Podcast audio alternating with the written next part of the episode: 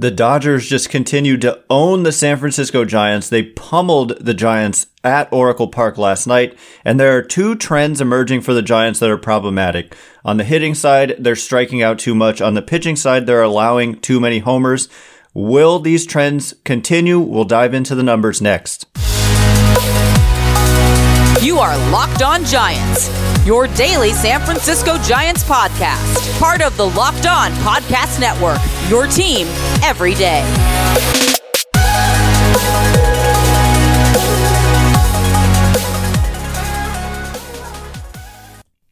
Hello and welcome to Locked On Giants, part of the Locked On Podcast Network, where it's your team every day. My name is Ben Kaspick, and on this show we provide daily episodes Monday through Friday talking about the San Francisco Giants in a way that's data-driven and rational, but also simple, passionate, and accessible to all. I'm a former contributor for the baseball statistics and analysis websites Beyond the Box Score and Rotographs. I've been podcasting about the Giants since 2015, and I'm a lifelong fan. Thank you for making Locked On Giants your first listen every day. We're free and available wherever you get podcasts, including YouTube, so check us out there if you have not already, and hit that subscribe button if you're watching on YouTube. Skip trips to the grocery store and count on HelloFresh to make home cooking easy, fun, and affordable. That's why it's America's #1 meal kit. Go to HelloFresh.com/MLB60 and use code MLB60 for 60% off plus free shipping. And coming up on today's show, the less said about the game last night, the better. The Giants got destroyed by the Dodgers. It was just a blowout. It was a lot of runs by LA and few runs by the Giants. Julio Urias, I saw Grant Brisbee of The Athletic wrote a piece about how Urias has become the nemesis of the Giants on that Dodgers team and on that pitching staff, taking over for Kershaw. And it's funny, before I read that, I was thinking the exact same thing. Julio Urias has become that guy. The Giants just can't touch this guy. Dating back to the 2021 NLDS and possibly before that.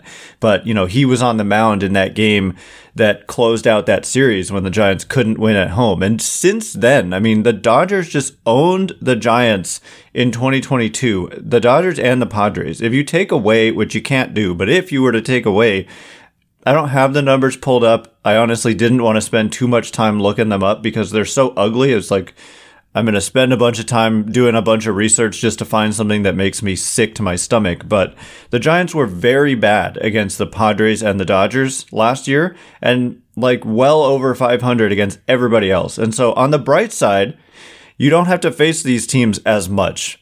You get 12 fewer games against the Dodgers and Padres this year. It used to be 19 times a year per team in your division, and now it's 13. And so that's a positive. On the negative side, I mean, the Giants played the Dodgers really tough through the Dodgers stretch of dominance whenever it started, like 2014 through 2021, really. The Giants and Dodgers were close to 500 against each other, even though the Dodgers were like 200 games over 500 against everybody else. It was crazy. Like, the host of Locked On Dodgers and I looked it up, and because he agreed. I mean, the Giants played the Dodgers super tough for a long time, even though the Dodgers dominated everybody else. However, that the switch has been flipped, and now the Dodgers are just running circles around the San Francisco Giants and, frankly, embarrassing them. And look, it's one game, and I'm reminded of the fact that the Dodgers just played a series against the Arizona Diamondbacks in which they won game one of the series, and then they went on to lose three straight, to lose 3 out of 4. And you can't tell me the Diamondbacks are some juggernaut team, and so it's not a fair comparison. It's just baseball. Like, you can get embarrassed, and for all we know, the Giants could win the next 2 games of this series. But there are certainly trends that are emerging on the young season for the Giants. On the offensive side, it's the strikeouts, and on the pitching side, it's the home runs. And so in some ways, you're going to maybe find this odd, but I find that beneath the surface, there's actually a lot of reason for encouragement. And let me explain why before I totally lose you on this. And so before the encouraging part, let me just kind of state the facts. And the fact is that the Giants' strikeout rate, some people do calculate strikeout rate in a weird way, and I don't like looking at raw strikeout totals so much, because if you're a team that scores a ton of runs, you're going to have more opportunities to strike out because more guys are coming to the plate. Whereas if you get, you know, perfect gamed every day and you have the same total number of strikeouts as the team that has a ton more plate appearances, the team that strikes out at a higher rate, it's more important to look at strikeout rate, which is just simply when you have a plate appearance, when you come up to the batter's box, how often are they striking out? And that number for the Giants is 29.3%, which is by far now the highest in the game. It wasn't by far the highest in the game just a couple days ago. They even had fallen out of last place, but now back into last place at 29.3%. The next closest team is at 26.9%. So a big gap there. And the league average is just 22.7%. So the Giants are simply striking out too much. And it's hard to be productive when, you know, you're not putting the ball in play so much more often than the average team. And why? It's because when you put the ball in play, no, you're not always going to get a hit, but at least you're sometimes going to get a hit. And you're also, you know, sometimes going to get big hits like home runs and stuff. And so when you just limit those opportunities that much, it's going to usually lead to some problems. But, and I mean, it certainly has led to problems in some games for the Giants. Per Susan Slusser, she says correctly, I'm sure, that the Giants have scored just 10 runs in their six losses, 10 total runs in their six losses. So fewer than 2 runs a game when they're losing, and 38 runs in their 4 wins, which comes out to what? 9, 18, 27, 30, more than 9 runs a game when they're winning. So it's like you're either scoring 9 or you're scoring 1. That's basically what it's been. And I know that there are some who are saying that this was kind of what was happening last year. This kind of trend, I just don't think has that much long-term meaning. It's just something that's happened, I think. Of course, you know, anything's possible, but I just don't see any reason why they aren't just like the combination of the two. And then in any given moment, we should expect more of the average of those two kind of polar opposite performers that we've seen. And so all in all, even though the Giants are 4-6, I mean, they've managed, and I know that a lot of it came in one game. And they had 16 runs and 7 homers and all that. But overall, the Giants have been, despite the high strikeout rate, an above average offensive team by weighted runs created plus, where league average is 100. The Giants are at 111, which is 7th best in Major League Baseball.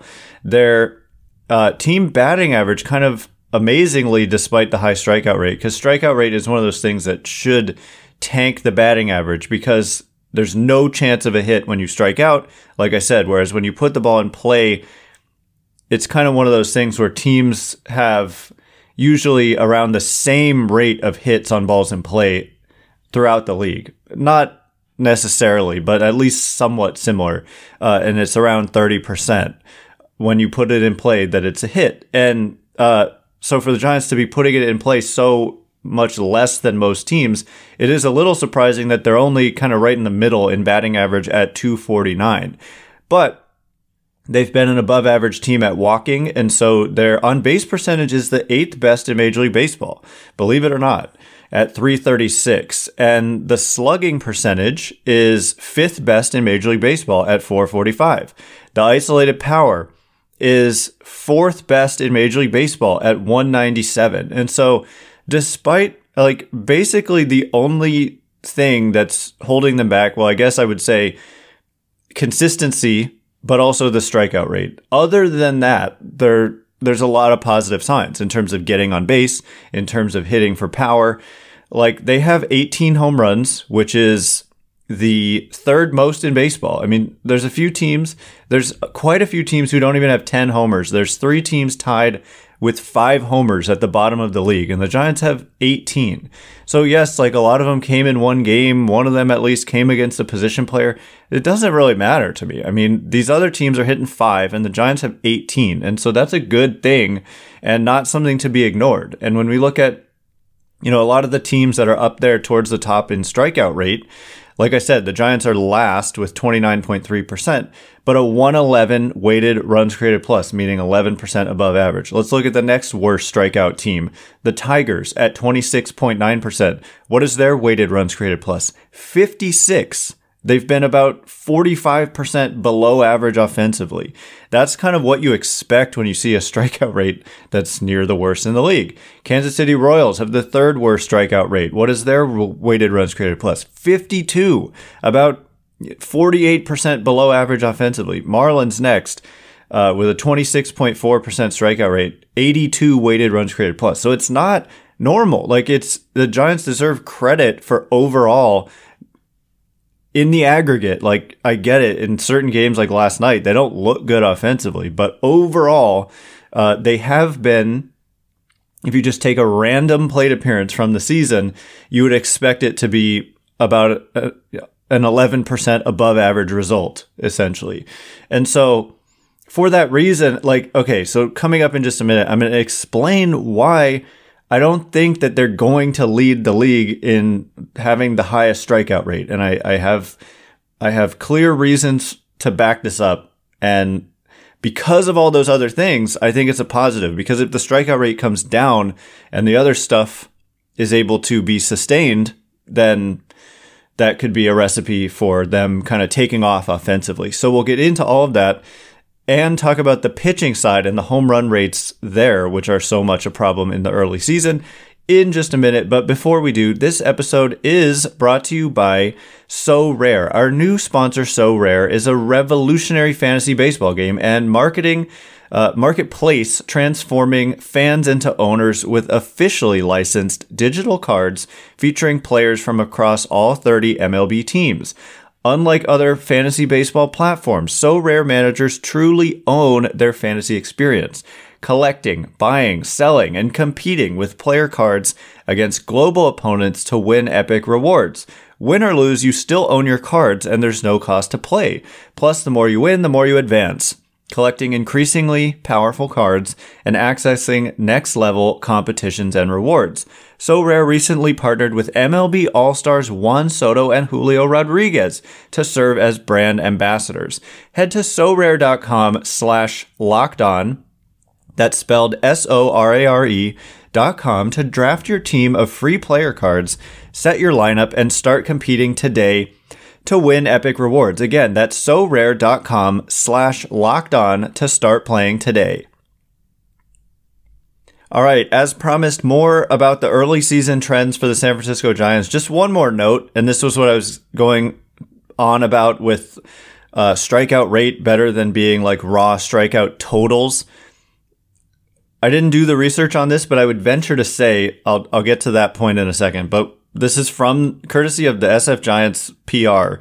They say that the Giants have 115 strikeouts through the first 10 games of the season, which is the third most in that span in Major League Baseball history.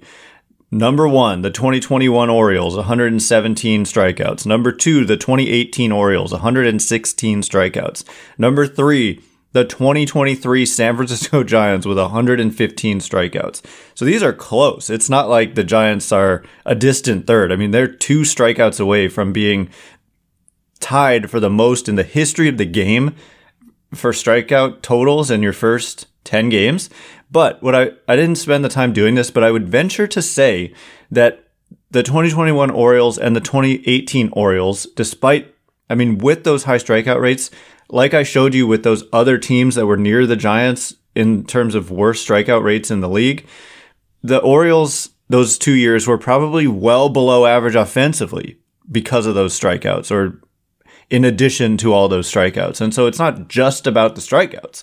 The Giants, like, I see a positive in there in that they've been able to have some success despite striking out so much, but it's got to calm down. Like, I don't think that it's sustainable to strike out that much and have offensive success.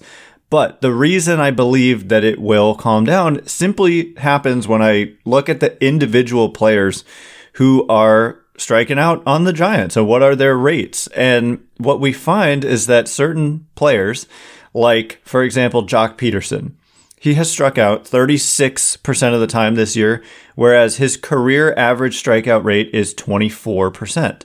Michael Conforto has struck out 33% of the time this year. His career average strikeout rate is 24%. Wilmer Flores has struck out 25% of the time this year. His career average strikeout rate is just 14%. And so those are the three guys that stood out the most when I looked at this. There's also Blake Sabol has struck out 37% of the time. And if that were to last, he's not going to last on the roster.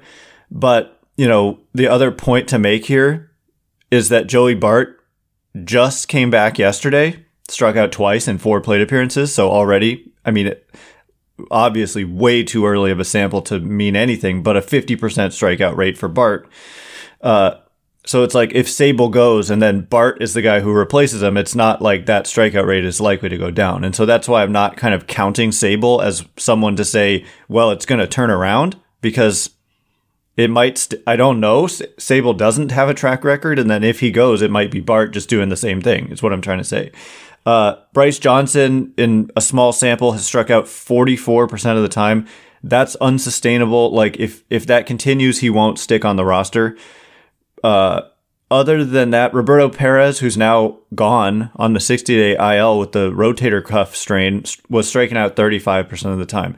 So Giants catchers on the whole are striking out like at Joey Bart levels. And so that's another reason why you very well could see Gary Sanchez. And you might think, Gary Sanchez, this guy's known as a strikeout guy. He is, but not at that level. He's more like high 20s versus mid to high 30s. And so when you get just specifically Pederson and Conforto are going to K less. And then Wilmer Flores, he hasn't had a ton of plate appearances, just 24 compared to Pederson has 36, Conforto has 43. But those three guys, I mean, they're skewing the numbers. And I don't know, there are some guys who I might expect their strikeout rate to even go up a little bit.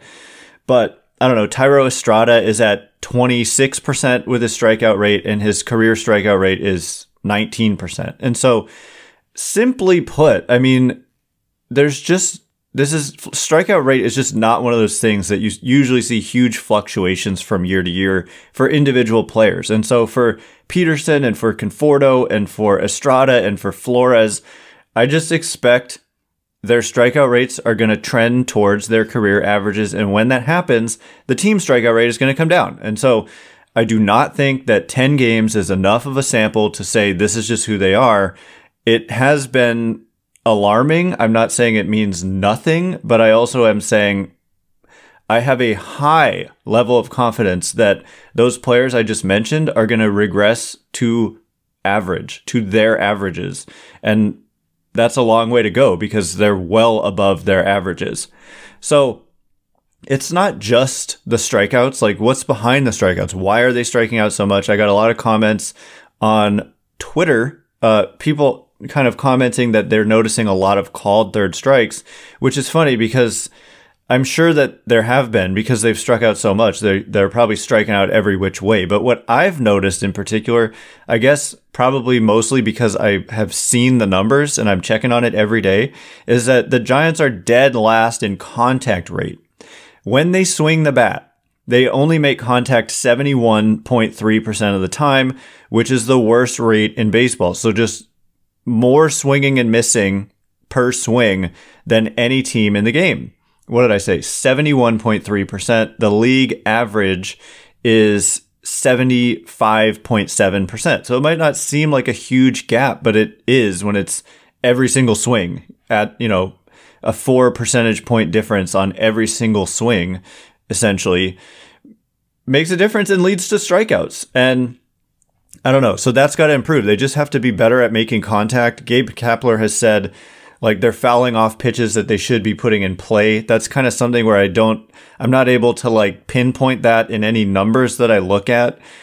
I think that's something that's more advanced that the team has access to, which is like, here are the pitches that are like in the heart of the zone that you should be looking for and that you should be doing damage on, and you're not. You're like fouling them off. And then, so, you know, if you turn that around and you start putting those balls in play, not only are you getting more damage, but you're also making more contact, or I guess a foul is contact, but you're striking out less because you're putting it in play. Whereas if you foul it off, you still might later strike out. And so anyway, these are all early season things, but when you're extreme on one end or the other, it's definitely worth talking about. And this is one area where the Giants are extreme, but it's like the only area.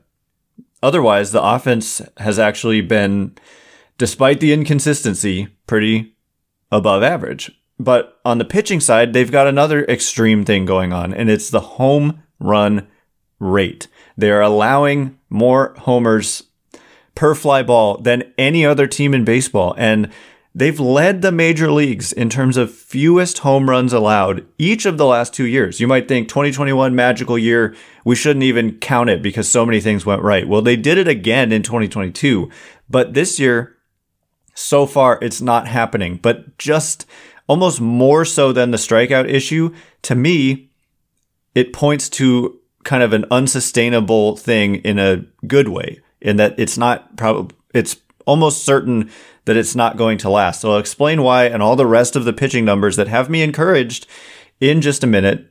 But before we get into it, this episode is brought to you by none other than FanDuel.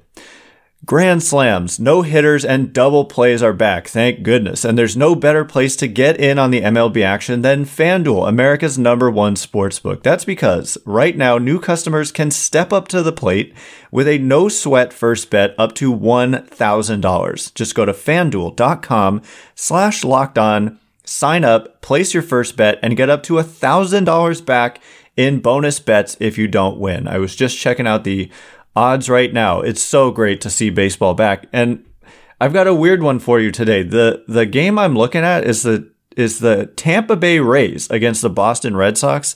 Tampa Bay Rays, heavy favorites in this game, but I just think they've won 10 straight to open the year. This isn't football. This isn't the NBA. Winning 10 straight is just not indicative of a team that's just going to have a completely dominant season necessarily. And I think the Rays are really good, but the Red Sox aren't bad. And I'm picking the Red Sox at plus 154 to break the streak. I just think in baseball, it is hard to maintain a long winning streak. So I say the streak ends today and picking the Red Sox, even though it's Shane McClanahan on the mound. So you can check that out and so much more over at FanDuel. And don't miss your chance to get a no-sweat first bet up to $1,000 when you join FanDuel today. Just go to FanDuel.com/LockedOn to sign up. FanDuel, official partner of Major League Baseball.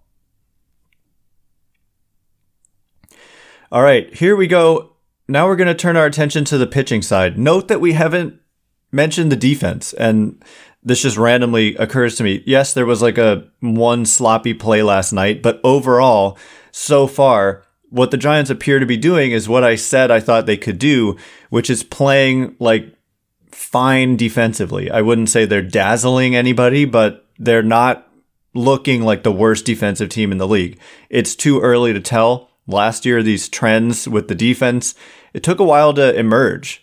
That's the thing about a season. It's like right now we're talking about we're seeing a couple trends with the strikeouts and the home runs by the pitchers with the home runs. But anyway, defensively, let's just keep in mind through 10 games, it's not been the story. And that's a good thing, I hope. I mean, we'll see if that lasts. But so far, David Villar has done a nice job at third. J.D. Davis has done a nice job defensively. Lamont Wade, he's had like one ball go through his legs, but otherwise has done pretty good at first, made some really good scoops, clutch scoops in some big situations as well. And then the outfield has just been fine. No major complaints there.